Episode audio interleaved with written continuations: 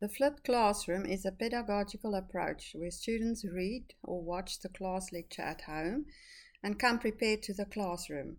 Students come with a knowledge base and questions about the teaching videos that I have shared on the school portal. This means I can observe and assess the students during class time. I have time to transform my classroom learning into a perceptive and personalized experience for my students. I changed my classroom focus with teaching videos posted on the portal so the students can explore the concepts associated with healthy eating and physical activity at home. The idea is to assess the higher cognitive learning functions as per Bloom's taxonomy, reversing and flipping his pyramid, so to speak. To facilitate the process, I've changed the physical structure of my classroom. I now have areas of tables arranged for the students to work in groups. This supports peer involvement, participation, and collaboration from all the students. As an educator, I can support their problem solving or provide explanations of the difficult concepts. To be able to have a successful flipped classroom, students must actually be responsible and accountable for their own learning. And we are working hard at changing the learning culture in the classroom.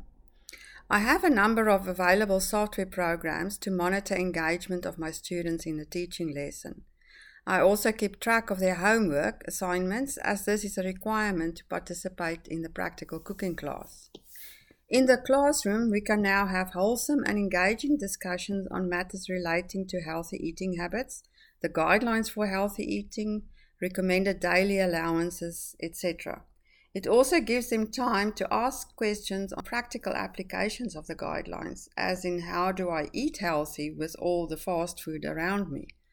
Fast learners have extra resources and information available to research during class time, and I have time to spend with students that struggle with the concepts of the science.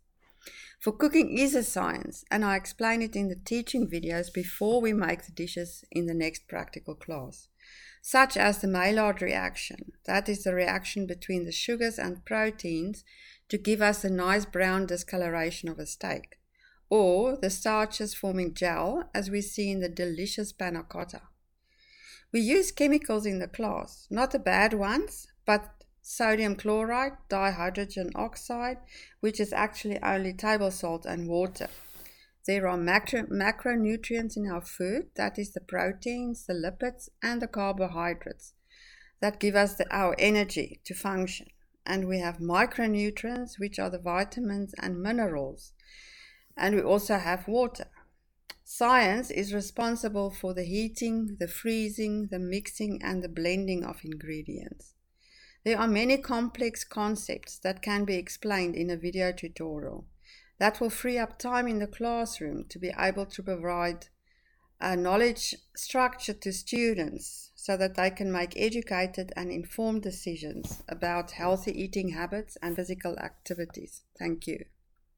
End.